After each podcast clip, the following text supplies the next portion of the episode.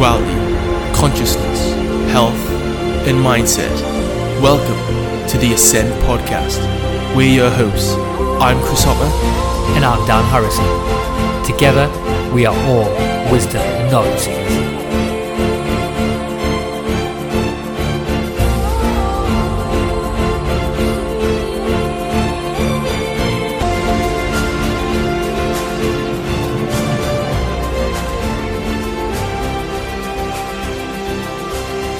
Hey, what's up, everyone? As I said, I would try and put out a second podcast this week.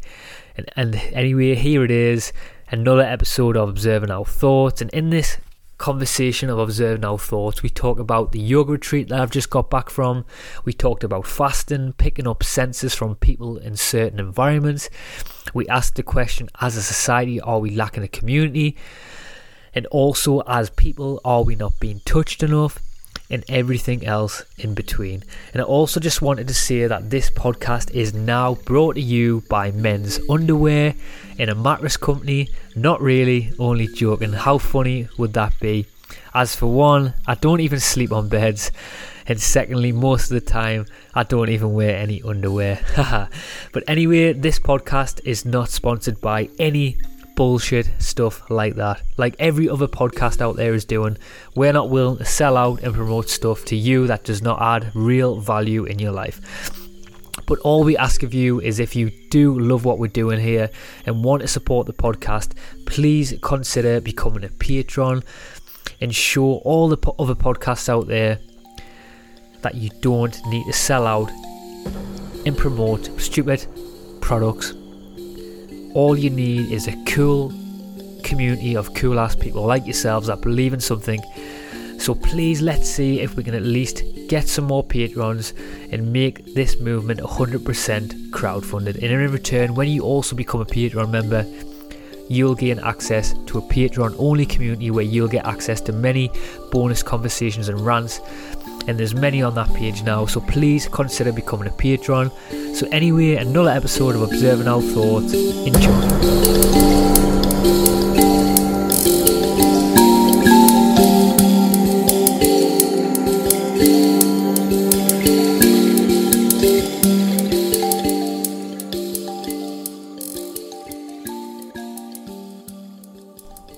Anyway, another episode of Observing Our Thoughts.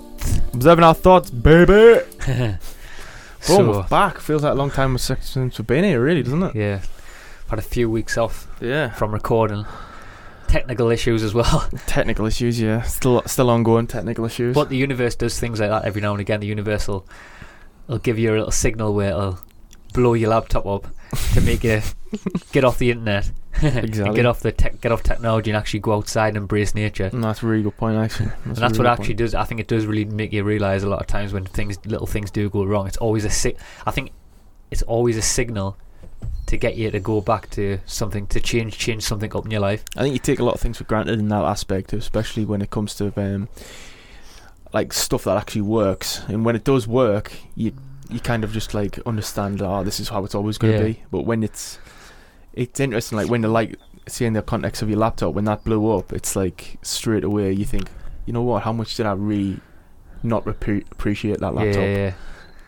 It goes with all walks of life. It's like when you walk through the um, the woods, you get a sense of like, oh, how much did I really need that fresh air? Yeah, I, I sometimes like to think: is it the universe or is it something else? And uh, give you a little funny story, actually, um, you know, my laptop, my laptop got broke, right? What happened was, is um, so the keypad, keypad, not again, not to make this a technical podcast. Observing my thoughts about about laptops.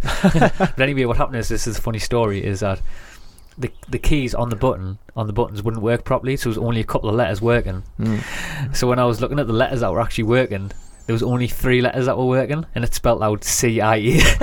Was it?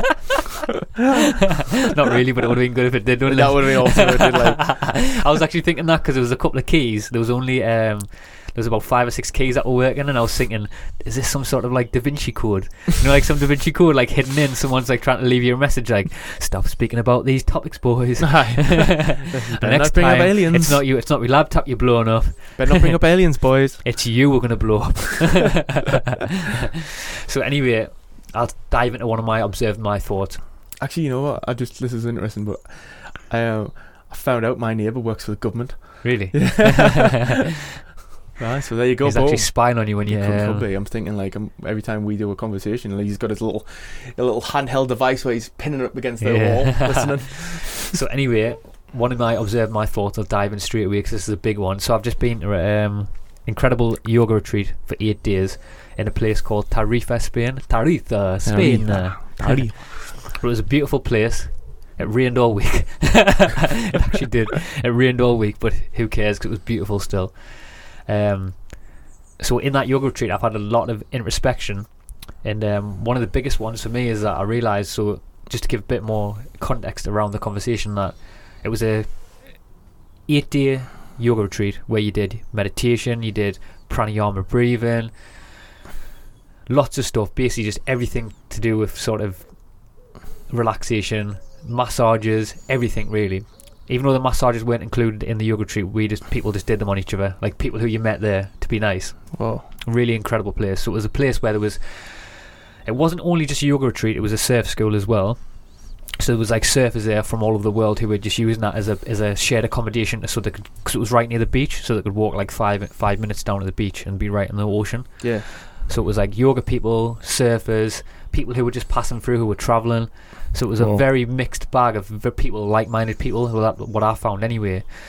And the time I was there, there was about, I would say about two or three people like coming and going each each time through, even just through the eight days. Mhm. But there was a a collective group, I would say, of about twenty-five who were there all the time. Maybe, and there was about fifteen of us who who were every time we had meals and stuff like that, we'd all sit together. Even though people were eating different meals, like someone would be a vegan, someone would be vegetarian, vegetarian. People would eat meat. Some people wouldn't eat food, which I didn't on the last couple of days when I did a fast, which I'll go into that later on.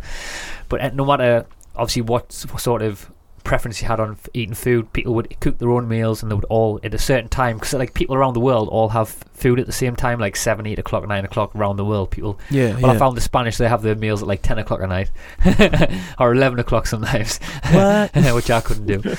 But anyway, when you're sitting around at the mm. table, everyone's just sort of asking questions, just talking about life, and everyone is. Everyone who's there, to me anyway, is, is asking the questions that we're asking. They're all on a journey, seeking, asking the biggest questions about the human existence, where we, where we're coming from, what we're doing, what's my purpose, Mm. things like that. But what I actually realised, which I thought was beautiful, is that no matter because in this place that I was staying, there was people from Czech Republic, there was people from Holland, there was people from America, even y- uh, people from there was another per- pers- a guy from London. Um, what other countries? There was a, there was Italy, Spain. Um, I think there was a guy from Morocco. There's people from all over the all over the world. And um, but what I noticed is one thing in common is that no matter all these sort of cultural backgrounds or where you've come from, because I think one big thing I noticed is that in the media, the media perceives when we, we look at our media. I mean, we we don't consume a lot of media, but in the Yeah. past when we were growing up, I can always remember that the media was like saying things like, it always paints the perception that people are different all over the world. That's what I find anyway, it Mm. always, and it gives this it print, imprints this subconscious subconscious thing that when you go to other places and you interact with other people, you don't feel safe. You shouldn't be interacting with them. Mm. And what I found is that these people were incredible. Like they were so everyone's just the same. Like they were so. It really opened my eyes to the possibility that everyone has the same fears. Everyone has the same egos. Everyone has the same. Everyone's struggling with the same problems all over the world. No matter who you are, Even at every different level. every different level. Whoa. And one thing that I noticed that transcended, which I thought was quite funny, transcended all that, like all the bullshit, is that music and food transcends everything. Whoa. No matter what your religion is, no matter what your belief, no matter what your skin color is, no matter what it is, music and food transcend everything beyond that. Because everyone likes listening to music, everyone likes eating food, and then when you bring them together with human beings, all the boundaries just dissolve. There's no boundaries. Have you noticed as well, like um, like sound and food, they are basic essentials. Mm-hmm. So basic essentials is what brings us all together. Stripping right back to the basics. hmm And one big thing, that like that's a good point because one one uh, big observe my there's a lot of observe my thoughts in this by the way within Mhm. this just with this retreat because obviously it's been very extensive and I've had time to within the retreat when I've had eight days I've had eight days to absorb everything that's been going around. Like, I Mhm. haven't had to worry about work. I haven't had to worry about anything. It was just me in the moment being sort of really probably tuned into what a, a fun, a real human fun, on a fundamental level what a human being really is. Just being in that moment of being with people, eating food, listening to music, sharing experiences, communication, things like that. Yeah. But when I was in it, when I was in what a big, one big thing that I learned, and it's weird because I've had a little bit. I'm not going to say the word depression because I don't like the word depression, but I've had a little bit of a sort of a. Um, I could, I- you might you might be able to help us with this word. I can't really find the word. It's more of like I've had a bit more of like a sort of a maybe just a down a downer. Maybe feel a bit more down that I've come No, back right. to sort of quote unquote normality A little sense of anxiety. a little bit of anxiety. I would say that maybe that um because I've when I was there, I, I got had this big sense of community. Like it was a real the whole eight days was this big sense of community that everyone was just brothers and sisters. Everyone was just friends. Everyone was just best friends, just sitting around, just communicating, talking. Everyone was like talking about their problems, sharing songs, listening to music, stuff like that. People playing the guitar, whatever it was, Yeah, on a night time It's awesome, man. and that sense of community over them days has felt like it's been ripped apart. So the observing I thought I got from it, I've been thinking about over the last couple of days, is that I think in modern day society now we we've lost a community, we've massively lost a community, and I think that's the biggest essential to to our human psyche to actually tap us in and tune us into something that we should be tuned into all the time. That's what I feel. Yeah, I like that, man. I mean, Um, have you? Have you? I mean, what? I mean, ha- you probably probably haven't had that observing now thought because I didn't have that observing me thought before I went to this place. But like when you're immersed in something all the time, you don't recognize. You don't really recognize. I mean, have you recognized that in your life? You know what? I Sometimes. there has been certain points in my life where I've, I've, when I do, quote unquote, get back to normality, I do get a sense of um, the mundane, because every when here there's no like yoga retreat, there's no like surf school, there's no like talking or community. There is just like business. People just getting on with business, and the, they associate like life in all aspects of life is just working like when I've got to go home, oh, it's, it's still not um to a lot of people work is still not a time for community. It's Mhm. just time to oh, I've got to do the dishes, I've got to do these chores, I've got to do Being forced into uh, something. yeah, it's like a an indoctrination. Oh, I've got to pay the bills, the mortgages, and like the house itself becomes like a prison aspect. And but when when we get put into these situations where we've got to expand and meet new people, we get put in this like fight or flight situation. We can either fear, face everything and rise, and we can join in with people and communicate and become like much stronger individual, or you can run away and you can go back to your little house because it is safety. It's a safety mechanism that we fall upon, and when we're in touch with this like safety mechanism of the house, it's easy to stay there. But when you like, what I like about you is that you, when you went out your comfort zone and you've explored all these different like community aspects of it, like yeah. different nationalities, different cultural backgrounds, Yeah, different you- people's you really views on the world. thrown into the deep end because right now we're in the in the northeast. Everybody's in the same culture, whereas you didn't. So how do you find it? Like, was it straight away, or did you feel connected, or did it take a few days to like mold yourself into the group? Nah, it, nah, nah, because it was really interesting. Because when I first when I first turned up on the way to the place, right, I got lost because it was a, like a f- it was a sort of like a farmhousey thing in the middle of nowhere. It's a beautiful place as well, and I'm gonna I'll actually if anyone anyone obviously listening does want to um details to the place, I'll f- and um, this is not sponsored to anything. I will put put the details in so people can check it out. It's really good. But when I first turned up, it was um I got lost. And uh, I couldn't find it because the sat nav and all that wasn't bringing it up anywhere it was. So I just had to try and sort of I went. I found an actual. I found a surf shop along the road, and uh, there were local people who ran it. And I says to them, "Where's it at?" and they didn't know where it was. And I was thinking, "Oh God, they live right there. It's in this area, and they don't know where it is." I was thinking, "I've got no chance of finding it." And then some guy said, "Oh, I think it's in the. It's like over the towards the mountains over there, but it's quite dark, so you're not going to be able to see. It. it hasn't got any real roads to get to it." And I was thinking, "Oh, great." so anyway, I turned up and I eventually found it. It was through like a dirt road. Had to go off track through the cow fields. And I eventually, I eventually found it. And Wow. then when I but when I turned up, it was already the sense when I walked through the door. Cause it, it was like a big communal place, and there was just people already. Because it was about nine o'clock at night when I got there, and there was just already people just all just chilling around, like playing a someone playing a guitar, someone sitting around a, like a big. There was like a big fire. Someone sitting around a fire. People sitting at the table having the meals, people talking, and I just walked in straight away, and I just got the vibe straight away that this is cool. This Oh, like straight away, that's awesome. like everyone just warmly, like straight away, everyone just welcomed them straight away. Oh, hi, where are you from? Where where you from? Like not in that accent, obviously. hey, where you from, like? Where you from? Aye, you alright, like? but everyone was just so warmly straight away, and then Mhm. just so straight away you get. I mean, you go, we go to certain places in life, and I think you get a vibe. You get you get vibes from certain places. You go to work, and or you go to certain places, and you, we have this good feeling that this doesn't feel right. But we keep putting ourselves in these situations, and it's so good that when you do find it. Like nature does that, and like I know for you, nature does it. Nature does it for me. That you go into nature and you, and straight away you get this feeling that you can't express with language. Like language can't express it, but you walk into nature and it just feels right. Mm. Like when you st- when you stand outside and, and you're in the sun, and you stand in front of that sun and the rays are, are on your skin, it's a f- that feeling. You know it's right. Yeah, definitely. But when man. you but you get a feeling that when you sit in front of a laptop and you've got that UV light hitting your face, you get a sense that this doesn't feel right.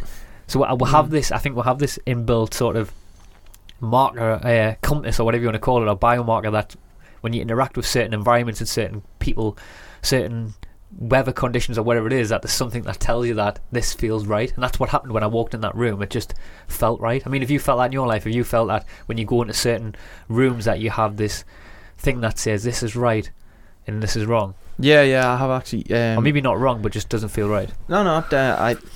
No, definitely wrong as well because um, I think when I'm in a situation where I feel like I shouldn't be here, Yeah. I definitely know like i I'm, if I'm not grown as a person, I don't think I should be there. That's how I, that's how I view it. I mean, if I if I feel like it's going to hinder my growth of who I am, I'll just not do it or I don't want to do it. Even though a lot of struggles or a lot of problems can actually bring you to a place of salvation, it can bring you to a place of um, strength. I mean, you can't have growth without pain, so Yeah. to say.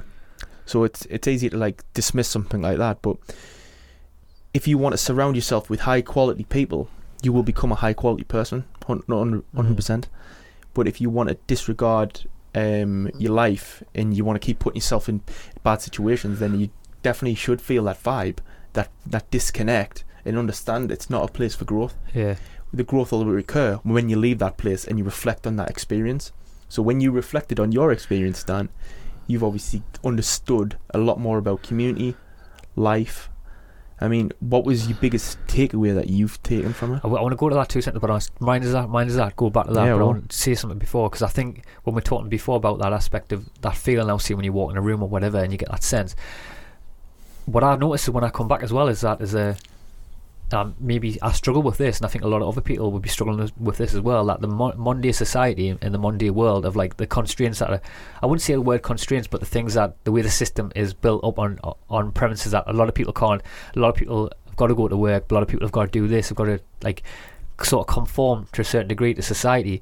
I think that hinders that hinders that aspect of it, it, it sort of contradicts because in your day-to-day life you're in certain environments and you've got to you can't get away from the fact that you've got to we've got to make some form of money Oh yeah, and to make some form of money you've got to give we have to give we're given a given a, given that sense of that giving away that good sense of feeling away away does that make sense yeah, it's yeah. hard to explain that, but see, I'll try and let's try and distill it down a bit further. So you go into nature, nothing's involved in that. There's no there's no, no transaction that's involved. It's just you and nature, but there's something involved when you go to work and you know you don't want to be there. But Monday society is sort of you can't get away from fact. You need money, so Mhm. like you. We're getting there's it's Mondays. There's a hard balance. Did you understand what I mean? There's like a, there's a hard balance between sort of being in the right environment hmm and not being in the right environment. Does that make sense? Because it's hard to distill that. No, no, no. I understand. Yeah, I understand. It's um. Because we're giving something away, but even though we know it's wrong, but we're still doing it. It's like there's a hard, there's like a there's a hard dance in the mind. that internal battle of even doing something and you know it might be wrong. Say like we always use the example of like fueling your car. You've got to think of it as you're doing it for the greater good.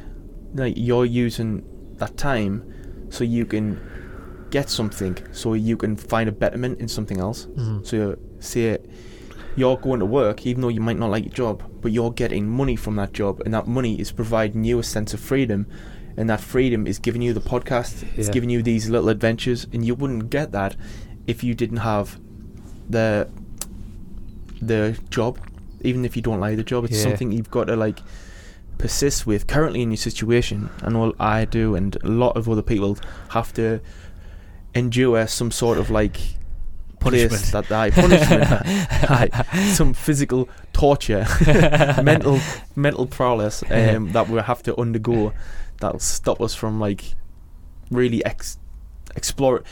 Do you like? It's interesting because when I'm thinking about this, I'm thinking like us being taken away for like eight hours a day gets put us back into like the, their game, sort of say, in quotations. It makes me think like if you take away like the game, say the whole foundation with money is just like eradicated for you. You don't need money. You're set. It makes me think like, am I, would I end up just being like one of these spoilt Hollywood brats who just like who were just content with life? Because I found that it's the people who are on the bottom struggling. They're the ones who are really seeking, and there's people on the top who have already got their life handed to them. They're the ones who are not really searching on it like on a deep spiritual level. So Yeah. you kind of think like maybe we do need this like job to get the appreciation for the journey of what's ahead. Yeah, I know. I know what you mean. It does. It does. There is character building in society. Like your background molds you and shapes you into a person. Like if you've come from a poor background, you're more appreciative of certain things. But if you've had everything just handed you on a plate, you're not. I mean, you, you know that now. We know that now in certain places in, in society, like people who are. Uh, classed as have the money and they have everything, they're not happy. Like people are committing suicide and things like that, and if they haven't, like, is it someone talked? I can't remember who talked about this, but he says if you if you're somebody in life who was given everything, you're like you're fucked. You're absolutely fucked as a person because you haven't. Joe Rogan. It might be, uh, it might be Joe Rogan. He says you're fucked as a person. And I really do. I, I really do. There- There is there is something to that. There's definitely something because it shapes you. But I still think though that um, there's a point though, because there's a point though where you have to, because you've you've you've come from nothing, Mhm. but there's still a point where I feel like in in modern day society, there's there's like a a balance point where you need to get to where like money would be like I know now with my being if I got to a point where money wasn't an option, uh, money wasn't um, a worry or whatever it was, that that would open some another level. It would Mhm. open a, a deeper level to be able to because it, here's something. No, no, I just to go, that- yeah, just, you're just to go back as well to um, this week I had at the eight day yoga retreat Mhm. There was a window in them eight days that you don't get in modern day society when you're working and things like that. There was a window in there that gives you time, time to just think on your thoughts, time to meditate, time to yoga, time to have a, have the community aspect. So there's something, there's something that money does give, that I know it does give when you're in there at a certain point. I'm not saying you don't need a million pound. I, I know that might be, and I don't need a million pound. Mhm. People just need it. There's just a level of what humans need to be sufficient to actually have to give to open up a, window of time, and who knows in the future, like Yeah, people talking about agree. universal ba- basic income and things like that, this could be a possibility. And it, I'm optimistic that this could be a possibility that people all over the world will be freed up by whatever's going to come around the corner in the future because we don't know what's coming around the future, but something's definitely coming where it frees human beings up to be able to just find themselves. You know what, I mean? I completely agree. questions. It, it, um, there's there's loads that I can take that Yeah, because yeah. I agree with you. A lot. I know what you're thinking already because I've already I'm an- analysing it in my mind now. Because I can see, I can see, I can see clearly. I think a lot of people do need a lot more time to reflect on the life. I completely understand that. But I th- definitely think we do need um, some to have um, a job, or like something to keep us on like on a purpose filled. But a job, like, I know, I know what you mean. I know what you're saying. But to me, just to go a bit dissect that a bit deeper, a job and a purpose is different.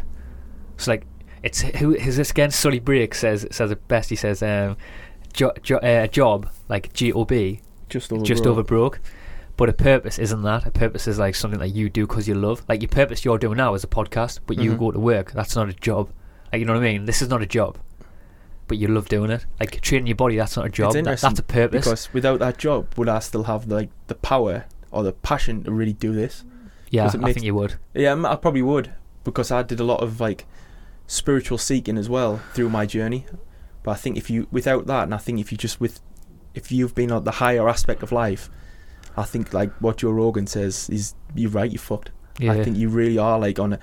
You've got. He says if you win the lottery, best thing to do, give it to charity yeah. and then start again, because then you'll really Well, don't give it to charity because all charities are fucked up. They're all lying. Yeah, I think there's a- that.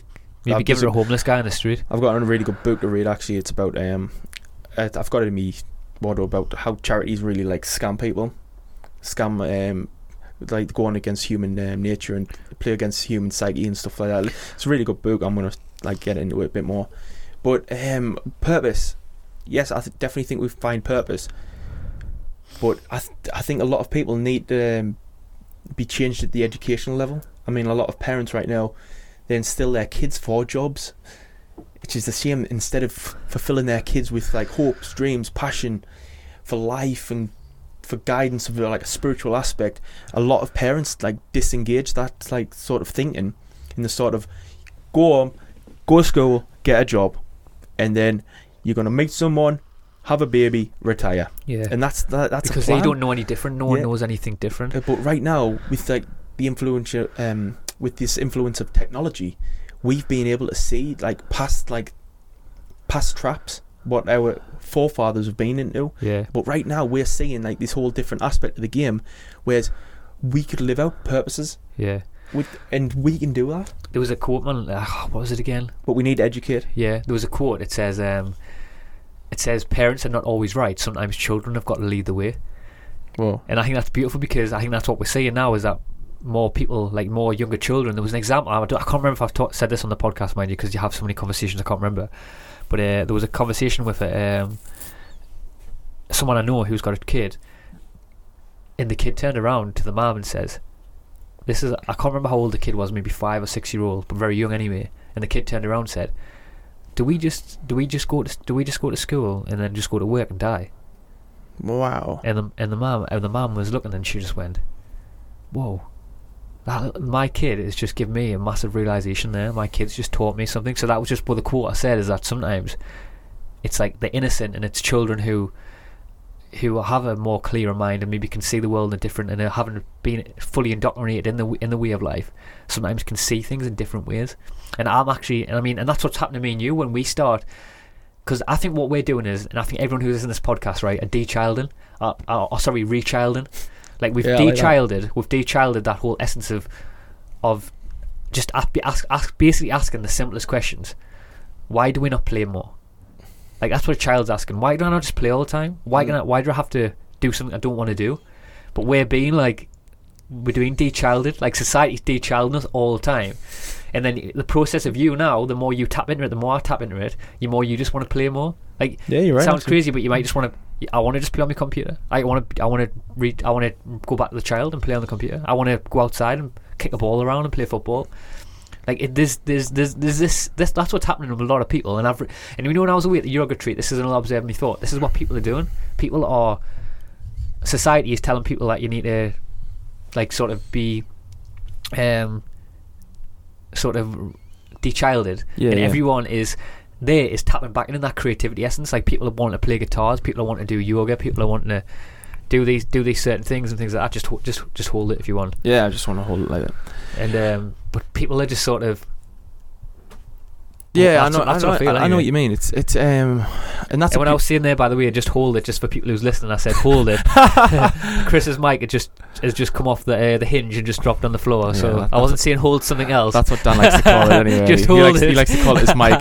just hold just, it for just me, hold boy. the mic. Just hold the mic and put it, put it right next to your mouth as well. Yeah, just hold it. Just imagine I said that. Just just hold it and just keep it next to your mouth. right. Just hold it and put it right next to your mouth. Right. Just give, it, give it a little kiss. No, but um, I think what I love about that, though, Dan, is like, yeah, we're on the like the process of like, like deconstructing like this education what we've actually been indoctrinated to, but then at the same time as well, like, I, I can't really disre- disregard all of that because. I, I've got to be grateful for the whole journey to appreciate everything. Yeah. And I think when you do appreciate everything, I mean, that's indoctrination has actually led me to here. To everything what's happened in my life has led me to this point, and I've got, I'm pretty much, I've got nearly everything I've, I wanted or asked for really. Um, there's still like certain things on the list that's, but and, and see them all in a progressive way. I mean, everything's coming into tuition. Um, this is what I love about this like journey is that even negative things that's happened, it's only negative for a short while. Yeah. You can step out of anything as soon as you wanted to.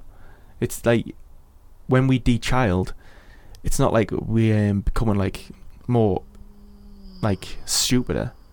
It's like we're getting a whole perspective of where we we were like kind of rebelling, like just like a child would in the Yeah. terrible twos, where it's like I want to see what I can do in life. I want to know if I can like eat my food when I want. Yeah. I want. I'm, uh, this is my. The child is like at that point. It's like fighting against everything. What it's already like, because at that moment the child is everything. That child is like it's number one. Yeah. It's like I want to do this. I want to do that. This is mine. And that child at right that moment is really exploring life at a level what a lot of adults don't do. Yeah. A lot of adults sacrifice who they are so they could be something for all these other like companies, like relationships, like um, yeah, we're all sacrificing a piece yeah. of us. even the child themselves. That you have to sacrifice a little bit of you for that child. But when you can truly just be one, and you can truly be completely whole, that is when you can give your most to these different like sectors of your life, Yeah. and not like lose a part of yourself. And that's and that's the the bet, good question around that is what I've been asking myself is one of my observing thoughts is how do we balance how do we balance consciousness like finding our consciousness finding out who we are versus living in a Monday society and that's a question and I've- Mhm. I will just like touch on that but I just wanted to highlight that question because that's a question that I've been asking myself but two things because I wanted to ask the question that you said before about what's the biggest thing I learned from the yoga retreat Mm. but one thing before I forgot to talk about is community. When I was thinking about community before, there was a, uh, a woman I think it was from she's from the UK or US, but she did a study on um, gono- is it called gonobos? I don't know, mate. What's that? Gonobos. It's like a, a type of a form of ape, type of form of ape or form of monkey. I think it's a form of ape. And uh, this, there was a study on a group of gonobos, and gonobos are very similar to us. I think it's the closest, like, sort of um, ape ancestor to to the human, like on a sort Oh, of right, DNA, le- on a that, DNA level or biological level, or whatever. I'm not too sure. But she was doing a study on the brains, and uh, gonobos are, in, are normally in groups of like 20 people, and she was correlating the data between gonobos and humans of like how that's what we're missing. Like we should be in humans of evolutionary like nomadic travelers have been designed to be in groups of 20 people like in a in a community environment. And at the minute in life we're not doing that. So and, and she, she actually Oh. there was a group I can't remember what it was I'm sure she did a uh, sometimes when I, you know when you pull things from your mind you can't remember fully so people might want to check this out. But I'm sure that there was a group of gonobos who actually were in a larger group than 20 and they had research saying that the gonobos were getting depressed because the uh, group of people in too much and they the re- how they studied that because people might be asking how did they realize how do you find out how do you go inside of the mind of a ape? But just like apes have sig- uh, we have signals apes have signals. Like so depression is linked with now being linked with uh, body language. So like if you're low and you're slumping Yeah, down yeah. and you you you like you're tight up in your body and you and as well arguably as well stress. Like your your hair starts falling out you start like you bi- biologically start deteriorating. And that's what these gonobos were doing. They were losing their hair. They were going grey. They were sort of slumping down not wanting to interact with the group spending a lot of time by themselves.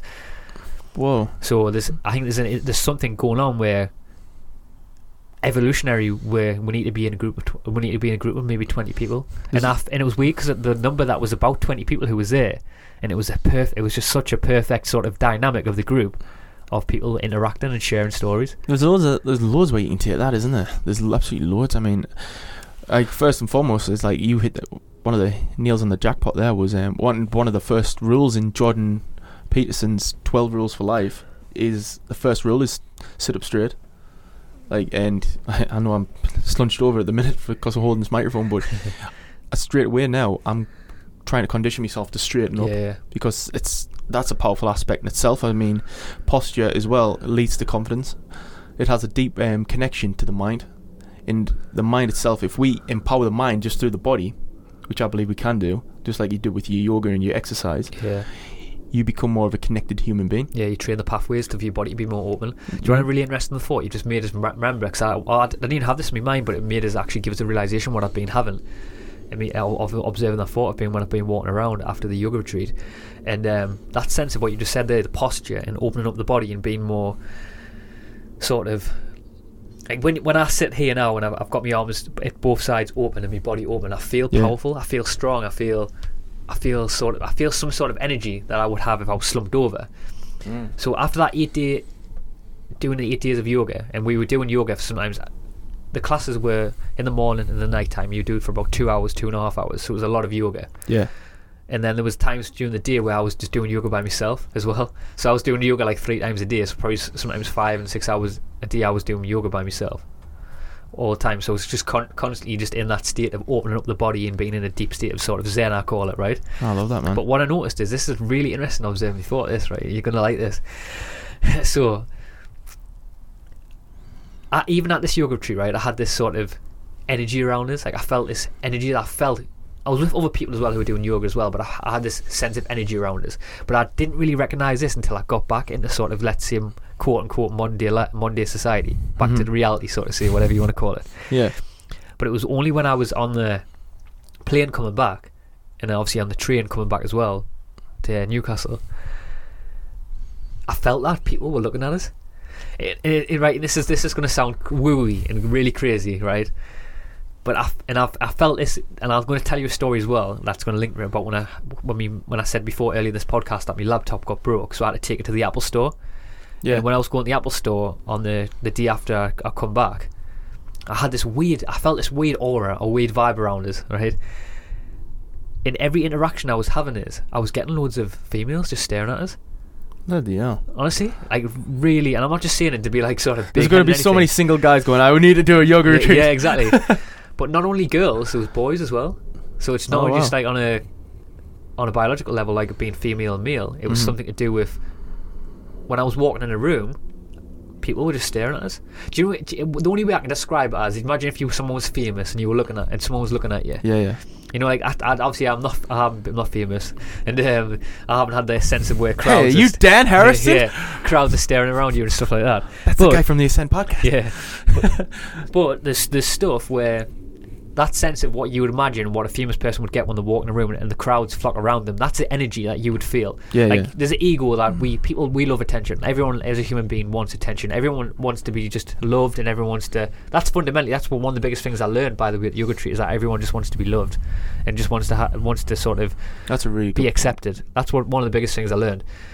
But there's some energy that happens when people are giving you attention and looking at you, and and that's what I felt. But here's a funny interaction. So I went in the, been in this weird state of mind all week, and I took my laptop into this into the Apple store, and it was funny, right? So I was I had an appointment to get it done, to get it get the laptop fixed, hmm and something changed up. Like the normal guy who was gonna come and look at the laptop couldn't do it, so it was it was randomly someone else just jumped in. And I'm not lying, right? I can't. I haven't told you this. Yeah, I really haven't told you this. No, yeah. I cannot. I don't understand how this conversation got all the way from Apple laptops to talking about consciousness. Whoa. Seriously. So I was in a, I, I, I, really, really do believe that we create our own reality. And there's things that we can do on a biological level or whatever, some stuff that we don't understand that can alter. But when you when you start tapping into a, a different state of being and you have a different state of awareness and a different state of understanding in your life when you're walking around Mhm. and you're looking at the world a different way and you fully understand this, you can the interactions that you have in the day to day life mix between them two worlds. Does that make sense? So, like when you're thinking positively, positive things happen to you. So when you're in a different state of mind, your interactions will be different than when you were negative, and that's what I felt. So he was just talking about we're talking about simu- we're talking about simulation theory, talking about the mind, talking about all these different things, and I couldn't even tell you how that conversation went all the way from talking about getting my Mac laptop fixed. Like you couldn't make that up. You No, cannot make that up. That's all the way from uh, talking about my keyboard being broke, all the way to do we live asking us a question? He said the one of the questions he asked is, he said, "Do you think?" He, it's funny because he might actually be listening. So that's how it comes forward. Because he said he's going to actually listen to the podcast as well. No, wow. and um, he actually he asked one of the questions he asked is he says, "Do you think consciousness is separate from the brain? Like, do you think we're just receivers?" So how the hell can we go all the way from that? But there's something anyway, just to get back and not ask that que- answer that question. But anyway, there's just some sort of something that happens when you're in a different state of being. That's what I found through doing my yoga treat or whatever it is. That Mm. it's it changes the interactions in the day, in the in the world Yeah, and I just I, and I didn't see that w- I didn't see that extensively when I was at the yoga retreat because everyone else is in that frame of mind, so you just don't you're in that frequency of not th- thinking any different. Mhm. But when I came into Monday World, the interactions were completely different. Oh wow, that's. In, interesting, that, isn't it? I think you. De- I think. Well, I think you right then opened um opened up this like open up this vessel that you have, and people have seen it. It's Mhm. like a glow. It's like a fo- aurora of energy that Yeah. like you're pu- permitting out, and people have just like latched onto it. They're drawn to it. That's what I'm feeling. That's what I'm sensing anyway. I, I think we're. Um, I mean, I think. I think there's things we don't understand in the world. We, we know we don't understand a lot of stuff, Mm-hmm. and like we said before, you get a sense. We have that. We were talking about before earlier in the podcast how you get a sense when you see somebody or you go to a certain place, you get a feeling. But is it just a feeling? Is there something in, inside of me and you that is actually sort of analysing it? Like we something that we don't understand, like some sort of feel that's there that gives that connects with your consciousness or connects with who you are. Like is is that is is there something not there? Because we we try and analyze things through our analytical mind, things that you can see. Like we always think if you can see something, it's real. If you can't, it's not. But is it? Well, well, we're definitely limited by the five senses, so we've definitely got that working against us. But like you said, um, well, one of the one of my thoughts, right? One of my thoughts, what I've been pursuing this week was, um, who's more closer to finding out the answers of the universe? Is it because I've been for the book I'm writing? I'm really diving deep into philosophy, so I'm thinking, is the philosophers more close to finding out the secrets of the Hmm. universe, or is it the scientists? And Ah, bec- you know what I thought you were going to say there. Sorry, jump in. I'll go on. I thought you were going to say this. The, here's a might change this question. Who's more close to answering the question? Is is it the philosophers and the scientists? Because I would just put them in the same bag, sort of thing. All right. Or is it a person who's working nine to five? Well, yeah, that's a good point as well, brother. that's a good question, that it is, it? aye, definitely. I mean, like, is it, what I'm trying to think of is, is that could be a title. Imagine the title of the book. Is that? That'd be quite good. That you That could would put, actually, put it as that. Aye, I, Who's more close to the truth? Scientists or people working nine to five? I like or that, brother. people, something like that. I'd buy that. Because I'm, I'm thinking like so, so many philosophers. We've Um, painted it here. yeah, we have disclaimer. It's ours. um, well, when I'm going through like these philosophical texts about um, right all the way back to like the beginnings of like time, really, like the first set of philosophers, they were asking some really profound questions, and half of them like their knowledge exceeds what we know now Yeah. to the vastness of like Aristotle to um, the Buddha. Like these are deep, deep thinkers beyond that of like um time, and I and I really didn't give much appreciation to it when I was um studying it until I looked currently at what we were actually analyzing. I know like they were even asking the questions like, is it like a matrix?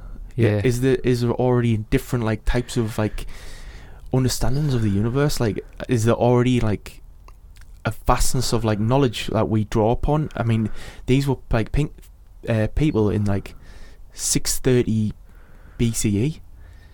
I mean, that is I mean, like the profoundness of it all. Wait, so what does what does that say to you? Because I mean, I'm trying to analyze it now in my mind. What does that What does that say to me? Does that is I mean, what does that say to you? Does it? Are we have, as human beings? Are we are we designed? Are we? Uh, it sounds weird saying design, but are we? Deep down, is that who we are? Are we the questions? Are we the big asking the biggest questions? Yeah, is that why all throughout times, like you said? Because I even think I was thinking of that in my head when you was when you were talking about that. There, I mean, who who's some of the main people I listen to? Alan Watts. He was talking like 30, 40 years ago. It's 30, 40 years ago. Mhm. like, Even Bill Hicks, what 20, 15 years ago, twenty years ago. But this is like, and they're talking about issues now. Terence McKenna, like you said, Socrates. Uh, so, well, how do you say his game again? um, Socrates. Socrates. Like all these pe- minds of the past seem were asking. You can go all the way back, even go back all the way to the Egyptians if you want. You can go back to the Mayans. It's They're asking all the questions that everyone's asking. Like the like the seekers are asking the questions now. what's interesting as well is like when I'm uh, when I'm actually studying these um, deep thought leaders and stuff like that of the past, I'm actually coming to the conclusion that um, they had hired the right the right people to lead them.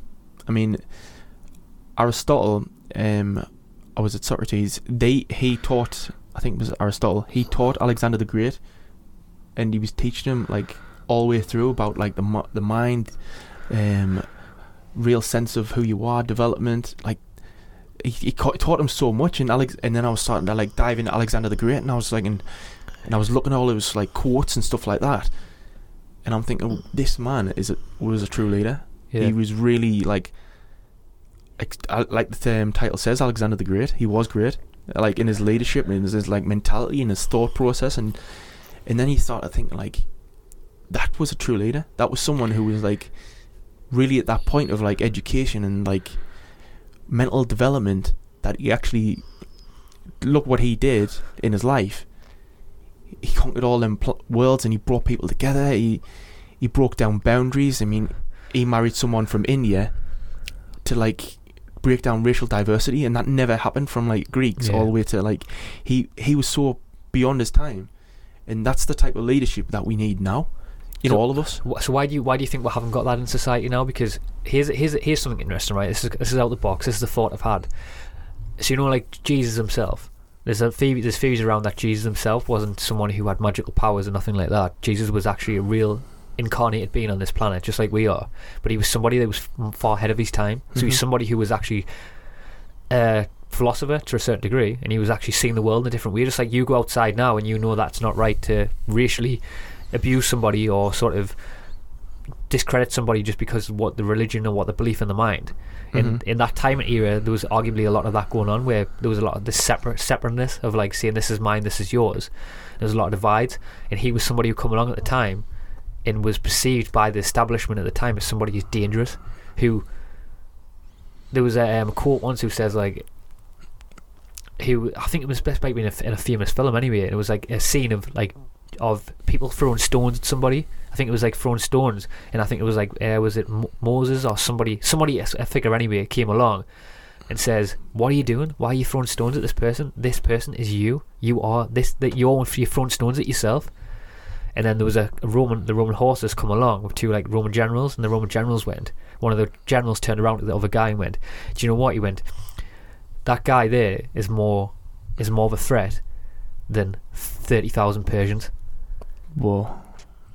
That is And there's something like that Monday society. There's something that Monday society understands about that. Yeah, um, there is actually, and it's definitely we're definitely finding out the thought leaders of today are the ones that's going to be really ruling this planet. They're the ones who need to like, because they're the ones who inspire change. On, on like a like before, like when I was thinking, um, when I talk about like Donald Trump and stuff like that, yeah, like I admire the guy for what he's done in business and stuff like that.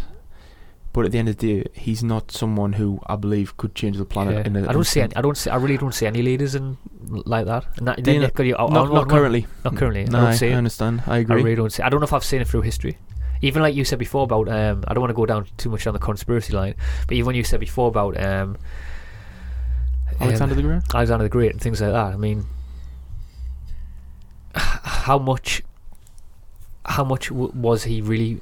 Who so, so just a re- JFK as well. Like, I mean, was he a true leader of? But he, I mean, arguably, he was somebody who did was a bit different. And how long did that last? It didn't last very long. Mm-hmm. So it's like why? The question I'm asking is, is why is and we know why, but why? What you people's got to ask themselves the question is why is these people not being? Why are these people not in place? Like because Mhm. And, and obviously leave that up to people, but that's that's I don't want to go too down that no, conspiracy. we know you. I know what you mean. I think we all do. Let's change up anyway because there's something I want you want to you said before. I want to ask you um, when you asked the question, what's the biggest thing I learned? Mm. And the biggest thing I actually learned from the whole yoga retreat was that um, it gets into the whole motto of this podcast. Nobody knows what they're doing. nobody, honestly, that's what, that was the biggest motto. No, I've- I've nobody knows what they're doing. People are tra- people are traveling from Mhm. certain people are traveling because that's they feel like that's them tapping into who they truly are. Some people are windsurfing. Some people are playing the guitar. Some people are music. Some people love cooking. Some people love doing podcasts. Some people love doing different things. But no one really knows what they're doing. Right. This is an interesting point, right? Because I was talking to a friend, right? Um, he, the other on the other the other week, I think it was last week. I went out with a friend. Never seen him for a while, and it was just he. He really just needed to talk to us, so we started talking, and and we were talking about life, and he was going through some problems in some areas, and I was just like talking down with him. He was understanding, but he was saying like he was on course to retire at like forty, and that, like as he's earning some quite a lot of money. Yeah, but he's obviously he's like still struggling in other areas of his life, which like I wouldn't be, and I didn't understand it. But when I actually like started talking more, and I started saying, well, I started discussing like my life, like why I do things I do, like, and this is interesting because it ties in with your point. I started saying, well, right, what I'm doing is I'm getting up at half five, right, and I'm going to the gym. I'm I'm listening to like um my Spanish tapes when I'm at the gym, so it's like my brain's like um in like sparked mode. So is that what you've been doing, learning Spanish? Yeah, in Spanish when I'm at the gym because me um that's when my brain's at a heightened state of learning. So it like programs my brain to learn something new every day. Yeah, it's interesting. Um, so what I'm doing is like he asked his um he's saying oh that's amazing that. And I'm telling him about the book I'm starting to write and he's he's going wow that's amazing. And he goes can I ask you something? And he goes yeah and I, I felt like really proud of me accomplishing he goes why are you doing that? Why do you get up at half five for? And I was like he's like what's it all about really? And I was like I didn't know I didn't know what I was doing Yeah. at that point I thought what the hell am I doing I didn't even know what I was doing yeah. he said, "Why are you doing it?" And I was like, I was purely stumped. I stumped in my tracks. Yeah, he was like, what- "What was it, what is you truly after?" And I was like, "Honestly, mate, I haven't got a clue. yeah. I I'm really stumped." I like that. That's good. Good. I love that analysation there. But I think that's what we're. I mean, that's what I think we're all doing. I think we're just all clutching at straws. Like, why do we do? Why do we eat certain foods? Why do we do this? We're all just. We're all constantly just trying to figure it out. It's like we've been given. It's like, "Why have you wrote your goals out? Like, is that what? What was your goals really mean? Truly mean?" And I was like, "Jeez, man, stop it! You're, Yeah. you're messing with my brain, man." is deep when you ask them No. when you ask them questions. Yeah, but it's um, it, you need everyone needs to. I mean, it's so good to like write down your um goals and that what you think's going to be important. But to truly address why you're doing what you're doing, that takes real encouragement and real a real sense of ownership, Yeah. which I don't think we do. I mean, I never understood it, like how much ownership. Like, I thought I took ownership of my life, but when he asked us that question, it, it made me think like, why am I truly doing what I'm doing? And to be honest, I've I've been like following that thought process for the last week, and I can't figure it out. I love that. That's good. That's by the way. Because uh, then I'm thinking, am I, am I, the closest I got to it was, am I on a journey of knowledge? But then if then I'm thinking, if I was on a journey of knowledge, wouldn't I treat every day differently? So I wouldn't I go to the gym what like, I wouldn't go to the gym every morning. And I'm thinking, I'm, is that a safety mechanism or is I'm just trying to dissect so much of this thing or routine what I'm doing? I'm thinking, what am I trying to find in a routine? Am I am I supposed to find something in a routine? And I only got this realization when reading this book. I'm about 200 chapters. Uh, 200 chapters is a long book. Then it's 200 pages down, and I'm reading now that people do what they do build self-control, and self-control is the true power that we have. It's the only power we have, and when we can tap into it, we can fundamentally achieve anything what we after. I mean, one of the people in the book what he, he talks about is a guy called um, Stanley. His second name Stanley. I think it's um, Henry Stanley, Edward Stanley or something. And he travelled through Africa, like against cannibals, um, malaria, so many diseases, famine, and he lost so many men. And every morning he was, no matter what, even though like he hadn't had any food for nearly a week, he was like on his last legs physically and he had this deep sense of purpose. Now the purpose was the only thing that kept him going. But every morning, even though like he was really on on like death's door, he was shaving. He kept himself clean shaven, even with like cold water or like no water at all, and so his face was like like really hard to shave. But that persistence of shaving each day, it gave him something. It gave him um, a sense of purpose, a sense of empowerment, a sense of ownership of the day, and that's what a routine is for me, is the ownership. So, and I'm going to go on again here because point. Ben Franklin, I've, he studied perfection. He spent all of his life to see if he could find the perfect day. I don't know if you know about this, I might have heard it. but he Just wrote explain it though. he wrote down in his book all of his goals, and none of them had to like um interfere with the other one in Like a bad way. con- contra- contradict. Yeah, none of them could contradict each other in a bad way. So he wrote down all of his goals and everything that he did, and he tried to find if he could find the perfect day through his li- life. Mm. And each day he, he couldn't do it. Each day he marked one X next to him, and he's like, I can't figure this out. So every day he tried to go for this perfection, the day of perfection, he called it. And when it went all the way to the end of his life, when he was in the sixties, he was living in Paris. I think it was the sixties. He was living in Paris, and he, and um, to try and ask him, he just became like a womanizer, really. And said to him, he's like, um, "Are we um, he's like, what did you find when you were searching for perfection? He found perfection exists, but it's only found in the journey Whoa. of searching. And I was like, whoa, that's it. I mean, then that was my realization at that point. Why I'm doing what I'm doing is like maybe it is like kind of searching for perfection, but it's really the journey is the perfection. I love that. That's brilliant. I'll, I'm not. I'm not going to say any more on that because that's a brilliant point. But something else I want. I know that observe my thoughts I had as well. To change it up again, and I would love to see your thoughts on this. So I'm not going to mention anyone's names or anything. If the person is listening to this, obviously going to understand it was from them.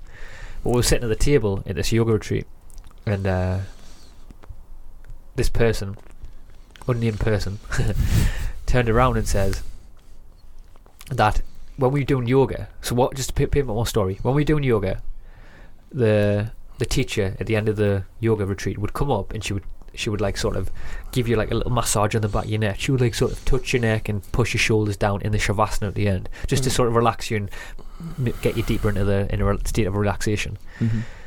And I felt this as well. Is that like when she f- when when a human being touches you, you get this like tingly feeling. It feels right. Like you get this sense of it's not even not even a sexual feeling. Mm-hmm. You can get that, which is arguably I'm not getting away from that, but this wasn't this sort of interaction. It was just an interaction of like a human connection of touching you. Like if I touch you now, you can like that. I'll just tickle your arm there.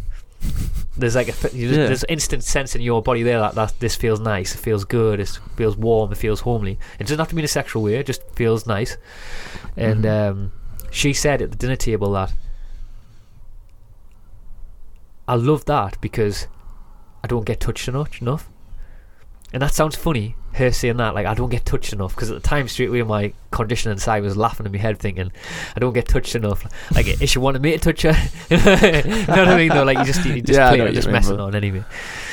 But she, in that point, she made a very interesting point and asked the question: Is as a society, are we not being touched enough That's really. I, by hum- by other humans? I've looked in that, you know, and I said, um, you know what the biggest um, problem America's facing right now is loneliness. mm-hmm. because so many people are disconnected from each other and you don't get like connection through a computer or a laptop or a, um, a community forum even you get it through physical touch that's why AA meetings are so powerful and I've been studying AA meetings as well in my book it says the only reason they really work so well is because people can really talk and express who they are and What's an ear meter?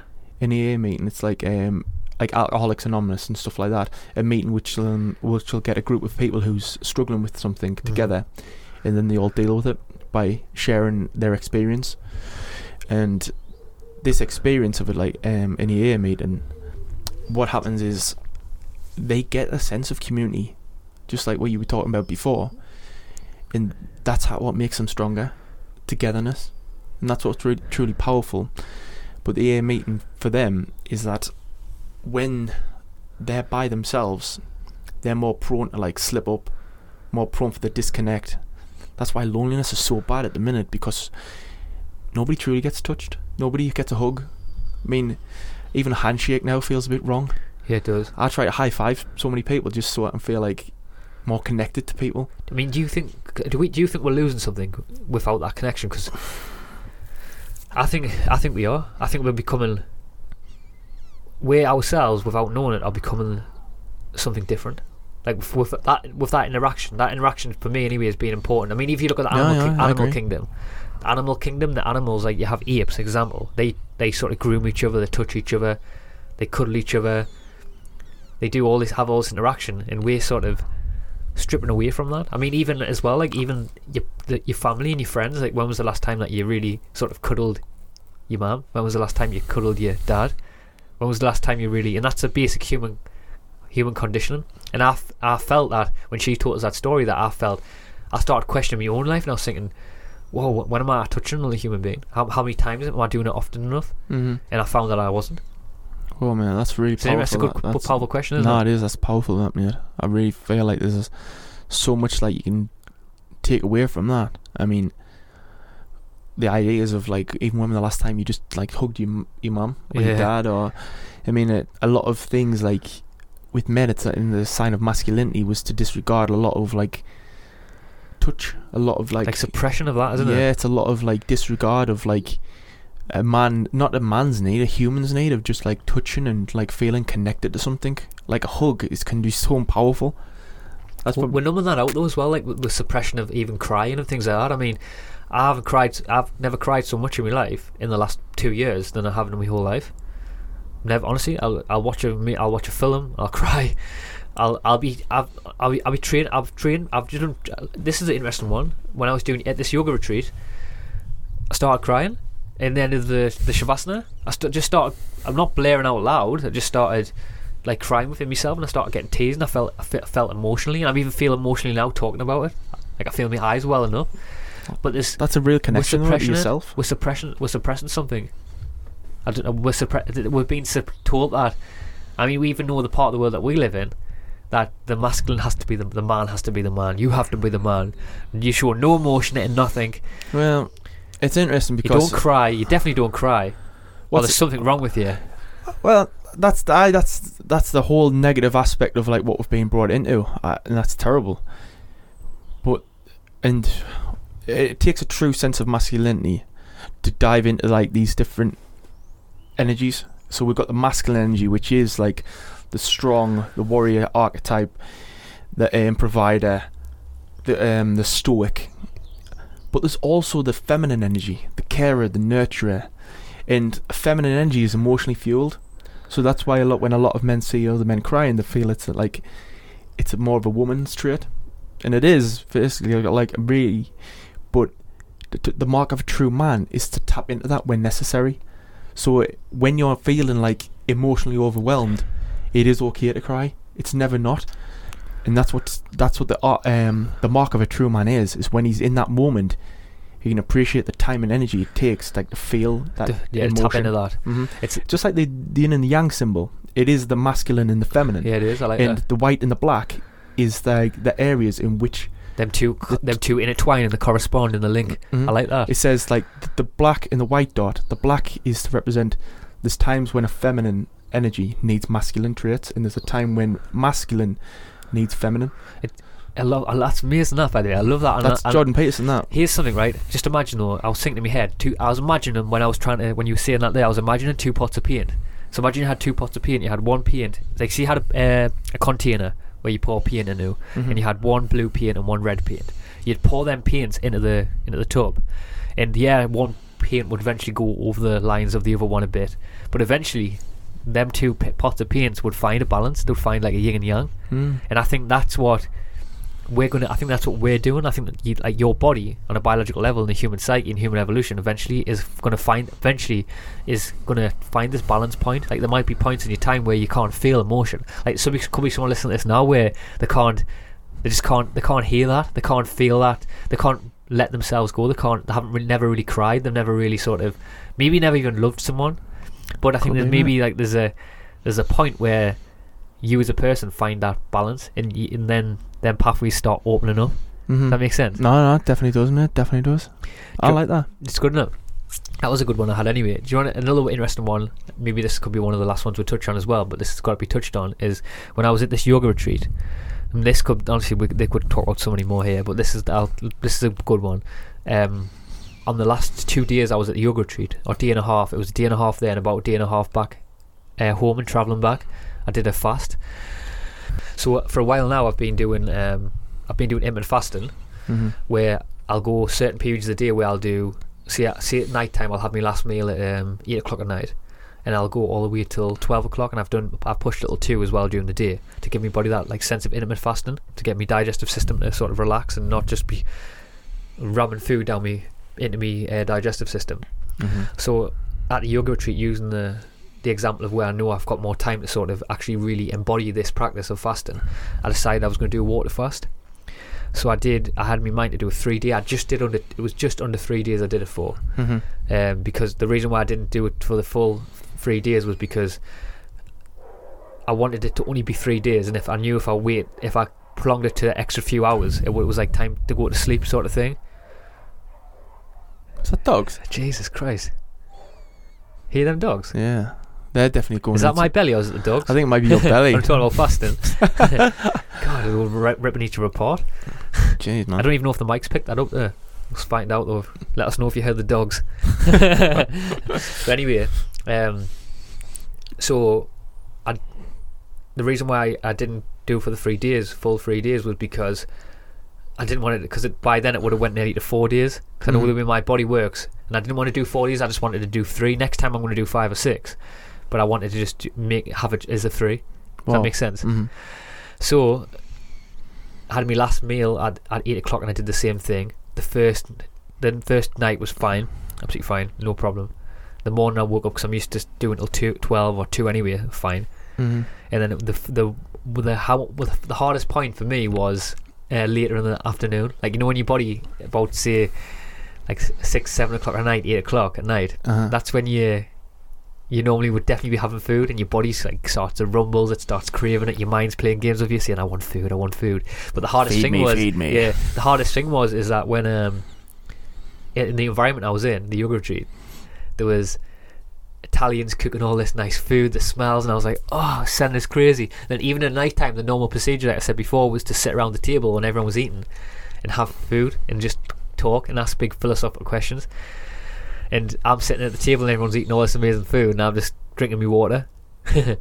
Because oh, obviously I Oh, just did a water so fast, tempting, brother. and it was so hard. How'd you do? Did you do it? And oh yeah, because I, I I knew I was gonna. You know what was what was interesting is that people asking why you're not eating for and stuff like that, and then the fact of me telling somebody and telling them what I was actually doing and why I was doing it, it actually made me do it more because I think there's something that happens when you tell someone like you. In fact, Mm. you make it publicly that you're going to do something.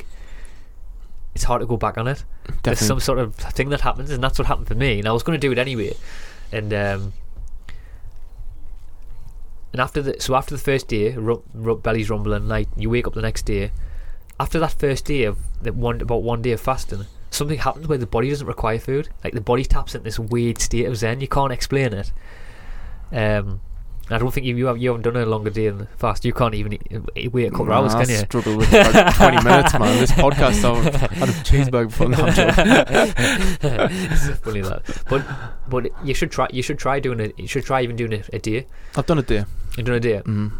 But there is some something that happens when you get past that first day window where the body doesn't require. The body starts to get the settle period where it starts. You can feel your digestive system just relaxing, and it doesn't require food. It's interesting. I slept amazing after me day. You know, I thought I'd be like really hungry as Yeah. hell in the bed, but Well, the first night for me was the hardest, but then you you go to sleep and you just forget about it. You just relax into it.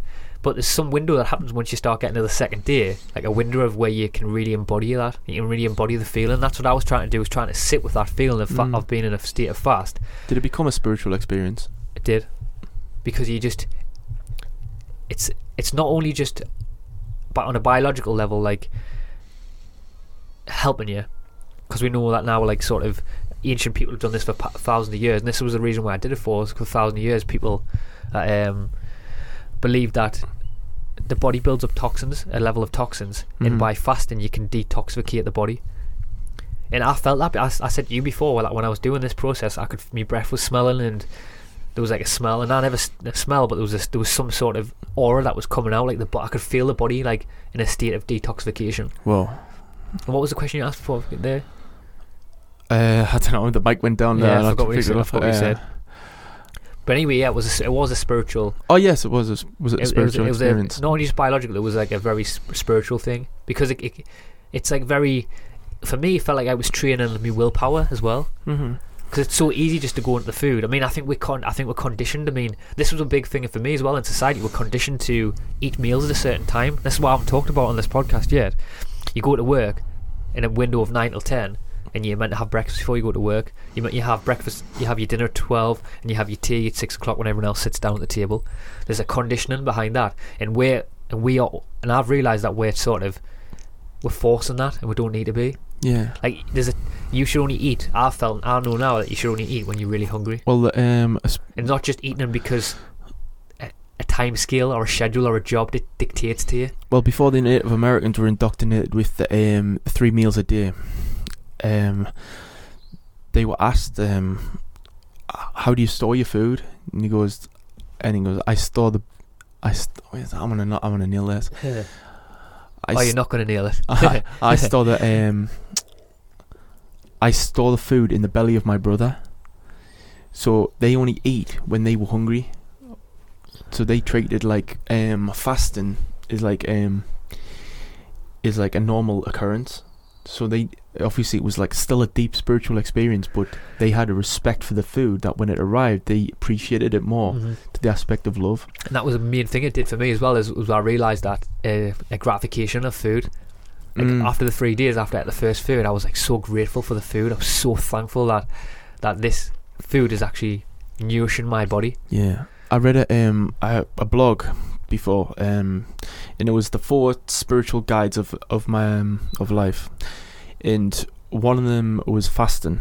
And when I was reading the fasting one, it said, if you look at fasting, you can have so many incredible experiences. You can for health wise, but if you just did fasting for the sake of fasting, that's all you'll get. You'll get the health benefits. Yeah, But if you did it with a spiritual aspect, really embody it. Really embody it, that can really transfer everything. What I was trying to do is I was I was trying to sit with the feeling of the emptiness of my stomach. Now that is powerful. and I was sitting with it and I was meditating on it and I was really like feeling what was actually really going on. Like even in the last even the last ten minutes I did this on my Instagram, I posted a video of just explaining I was gonna do this, but I really sat on the feeling of what's really going on inside the body, like what's the requirements and like trying to really dissect the workings of of the requirements of what nutrients do to your body, the gratefulness. I was just trying to sit with it, sit with all these emotions, and I I, I love doing that. Um, what was I going to say again about it again? Oh yeah, the- one of the reasons why I did it for as well is because I wanted to, on a biological level, the research I've been doing is indicating that long periods of fasting is beneficial for the, the human organism. Like it's been done for thousands of years, and there was a Mhm. study right that um, which I've always always remember this. I can't remember what place it was though, so I don't remember that well. I think it was. I don't remember anything about it, but I think it was Iceland or Finland or somewhere like that. But there was a, a study that, I mean, there's loads of factors as well. That, but this was interesting anyway.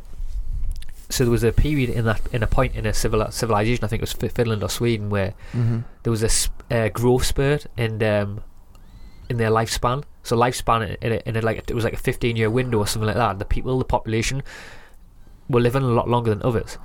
And the only value that they could, eh, the the scientists that indicated what was due to why people were living longer was because that there was a period in their in that civil in that civilization where they went long periods without food. There was Oh, like wow. a drought where they didn't have food, they couldn't grow crops and things like that, so they were going long periods of the day where they weren't eating, and they were only eating like one meal a day, and their lifespan shot up. Oh, that's powerful, that man. Crazy that, and it's Yeah. is. I mean, is that is is that what it's doing? I mean, the ancient Greeks they they talked about detoxification of the body and how the best thing for the body. They said that the best thing for the body was to have periods of where you don't eat food Yeah, well, the Romans, um, to give the organs and bo- the, everything in the body time to yeah, the go Romans. back to like a neut- neutral neutrality. Mm. Well, the Romans they fought food. Um, sorry, they fought um disease by isol- and mental illness by f- putting people in a room and taking them away from food, taking them off food, and that that worked for them. Yeah, But obviously, it's different now with the um, process of what we go through. But we, because we identify food in such a different way, uh, we rely on medicines and stuff like that now. But it, they practice a different form of art where they wanted the body to be thy healer, and I still believe that it could be something that the body does heal itself. If you if you if you have a scab and you keep picking up the scab, eventually, like if you stop scratching, it'll heal itself. Yeah, Your yeah. body is a mechanism for healing; it will heal. So if you can take away like, I mean, the biggest form of energy what we waste is through digestion. If you take away the digestion, where's that energy going to um, go? It's going to go to the healing aspects of the body. So when we're taking away the food, we're indicating our body to use this energy in a sort of other manner. a different way. Yeah, So you'll have been using yours in like a spiritual aspect where you can bring and function more like powerfully. I mean, how how much emotion like when you're hungry, how powerful are your urges of emotions? yeah, Like you're so hungry, you're like just eat so much right now, yeah. and it's like that is probably because the energy is Like getting the, animal, redirected. the animals like taking over you, taking over you. Like the f- food, I noticed this: that food has so much control over who you are as a person. Mm. Like food dictates what you do, who you interact with. It sounds crazy saying that, but that's a lesson I learned within that. That food has so much control, and I think when when I was doing the fast, it's like calming that inner like the inner bitch, like calm and calm that like calm down. Like I'm in control. It shows your body that you're actually. I know that you can't you, know, you can't get away from the fact that when you do need to eat food and eat water, Mhm. but you get a freedom, and a sense of that that you're in control. You come back and control this organism. I love You don't let the body like take over you. But just to give a bit, more, a little bit more substance, of what I did was is to people who do want to do a fast. Um. So I did a water fast, but what I did was is prior is that over that period of time I was making sure I was drinking a lot of water. So I drink a lot of water. Um, and also, thing is, I didn't drink. For me, I didn't do teas. I didn't do coffees. I didn't do nothing like that. Some people do coffees and teas and things like that, but I just wanted to do pure water. That's all I wanted to do. Yeah, I did coffee with mine. Yeah, I just want to do water. Um, some people do juice fast, where they all just ju- they just ju- ju- uh, juice like uh, fruits and Mhm. vegetables and things like that. But I just wanted to do completely water, hard, more hardcore. Yeah, gangsta. just go for go for it. but what I did was is I didn't just have a big meal on my last meal. I wined myself off it, and what I mean by the word wine, and if people don't know what that means, is, is I took me timer. So, so my last meal, it wasn't a meal. It was I had like a couple of dates. I had like uh, a couple of n- handful of nuts and had some fruit. You're preparing your body I've, like for like a it down, like food. started slowing my body down, and then to come back off, what I did is on the last day, I didn't just straight away eat a massive meal and just completely fill me body up and be like couch zonked, zonked out on the couch. I had um, my Pacific thing. I had, I had a, co- I had, a, I drank a coconut water, half a coconut water, and even that would be some people might drink that on a fast, but I class that as because people have coconut water fast as well, but I Mhm. actually just class that as a as something more heavier than water. So I sw- slowed my body in with that. Mhm. Then I had one a banana, I had an orange, and I had one strawberry, and I just sat with that for like an hour and a half, and then and then that's when I had a, a more Feast. more, more feast. Yeah, I loads. No, Where's that Italian guy? Come really- here, yeah, Pablo. Get the pizza in the McDonald's. but that's Get when I that had a, that's when I had a more sort of a bigger meal. Mm. But it's just um, I think the body does require periods of where you need the body needs to take time out time time to just I love that, man. sit, sit with it. I love that. And I think He- this episode's been really powerful. Here's a question like. as well, just leaving on as well. This is the question I got from us. Are we, as as human beings, are we eating because we really want to? Are we eating because we're being dictated to by the body or dictated to by a system? Oh no. That's a good question. Uh, yeah, you know what? I think I might answer that next good next question. week. I want to play that. Powerhouse that. Boom. Thank Boom. you.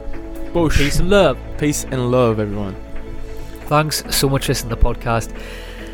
We have some big things coming up in the future, in the near future, with this podcast, and we're going to continue to bring you the most amazing conversations on the planet. And if you do believe in what we're doing here, please consider supporting the podcast for our Patreon page. It really would be a huge help to the growth of this thing. And also to play this podcast out, I'm going to play this out with a beautiful song called Talking About a Revolution.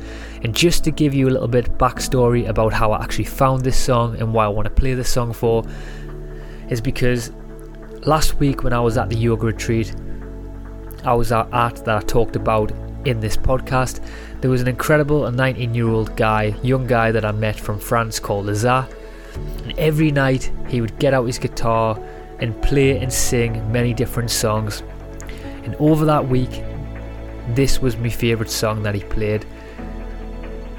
And I, and I really did, at this place, I really did meet so many great new friends and people that will stay definitely in my heart forever and ever. And this song, in my opinion, really embodies all the great people that I met last week. And in my opinion, really embodies the people that the type of people that listen to this podcast, who are from all parts of the world. So anyway, this song is by a beautiful person called Tracy Chapman, and the song is called Talking About a Revolution. And the message really does highlight hope in the world hope for racial equality, poverty, and change.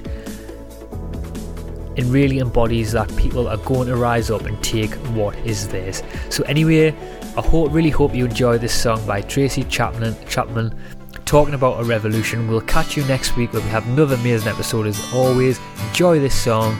Peace. Don't you know? Talking about a revolution. Sounds.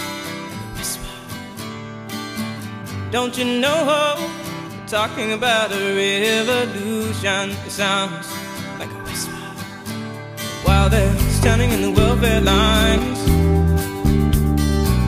crying at the doorsteps of those armies of salvation, wasting time in the unemployment lines, sitting around waiting for a promotion. Don't you know? Talking about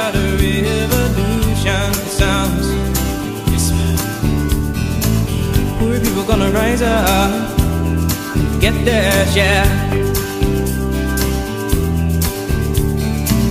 Poor people gonna rise up and take what's theirs. Don't you know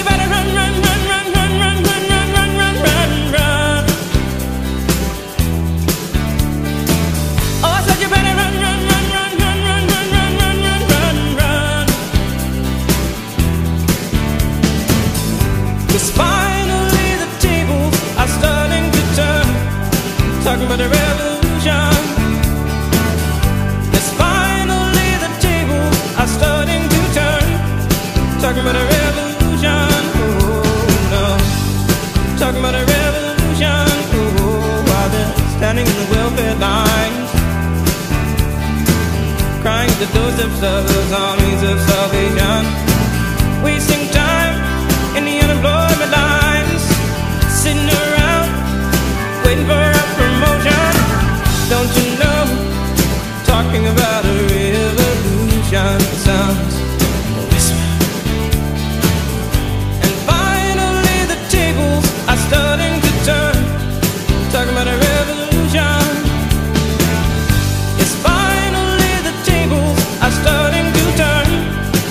Talking about a revolution, oh no. Talking about a revolution, oh no. Talking about a revolution.